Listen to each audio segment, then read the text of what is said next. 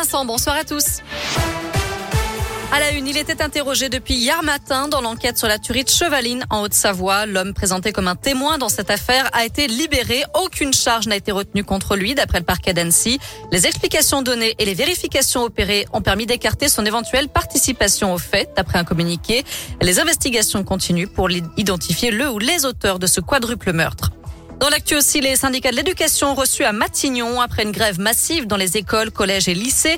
Les syndicats des personnels de l'éducation étaient invités à échanger cet après-midi avec le Premier ministre Jean Castex. Excédés par les changements de protocole, de protocole sanitaire et la difficulté à les faire appliquer, les profs, les assistants d'éducation, les CPE, mais aussi les parents d'élèves se sont mobilisés aujourd'hui partout en France pour dénoncer une mauvaise gestion de la crise sanitaire dans les établissements scolaires. Même les inspecteurs d'académie étaient appelés à manifester. À Lyon, 2200 personnes se sont rassemblées devant le rectorat d'après la préfecture. Alerte jaune pollution dans la région. Un épisode de pollution aux particules fines est en cours dans la métropole de Lyon et le Nord-Isère. La préfecture a activé aujourd'hui le niveau information recommandation.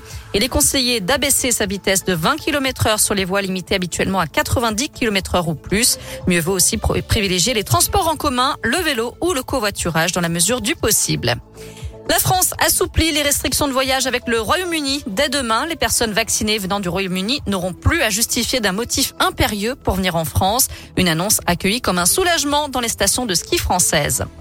Un mot de sport avec la Coupe du Monde de biathlon et une victoire française, celle de Quentin Fillon-Maillet. Il a remporté cet après-midi le sprint 10 km à Ruppolding en Allemagne. Il reste donc en tête du classement général. De son côté, l'Indinois Simon Détieux a terminé la course en neuvième position. Enfin, ce soir, on suivra un autre sport, le handball cette fois-ci, début de l'Euro masculin de hand. Les Bleus champions olympiques affrontent la Croatie à 20h30. Très bonne soirée à tous. Merci beaucoup Noé.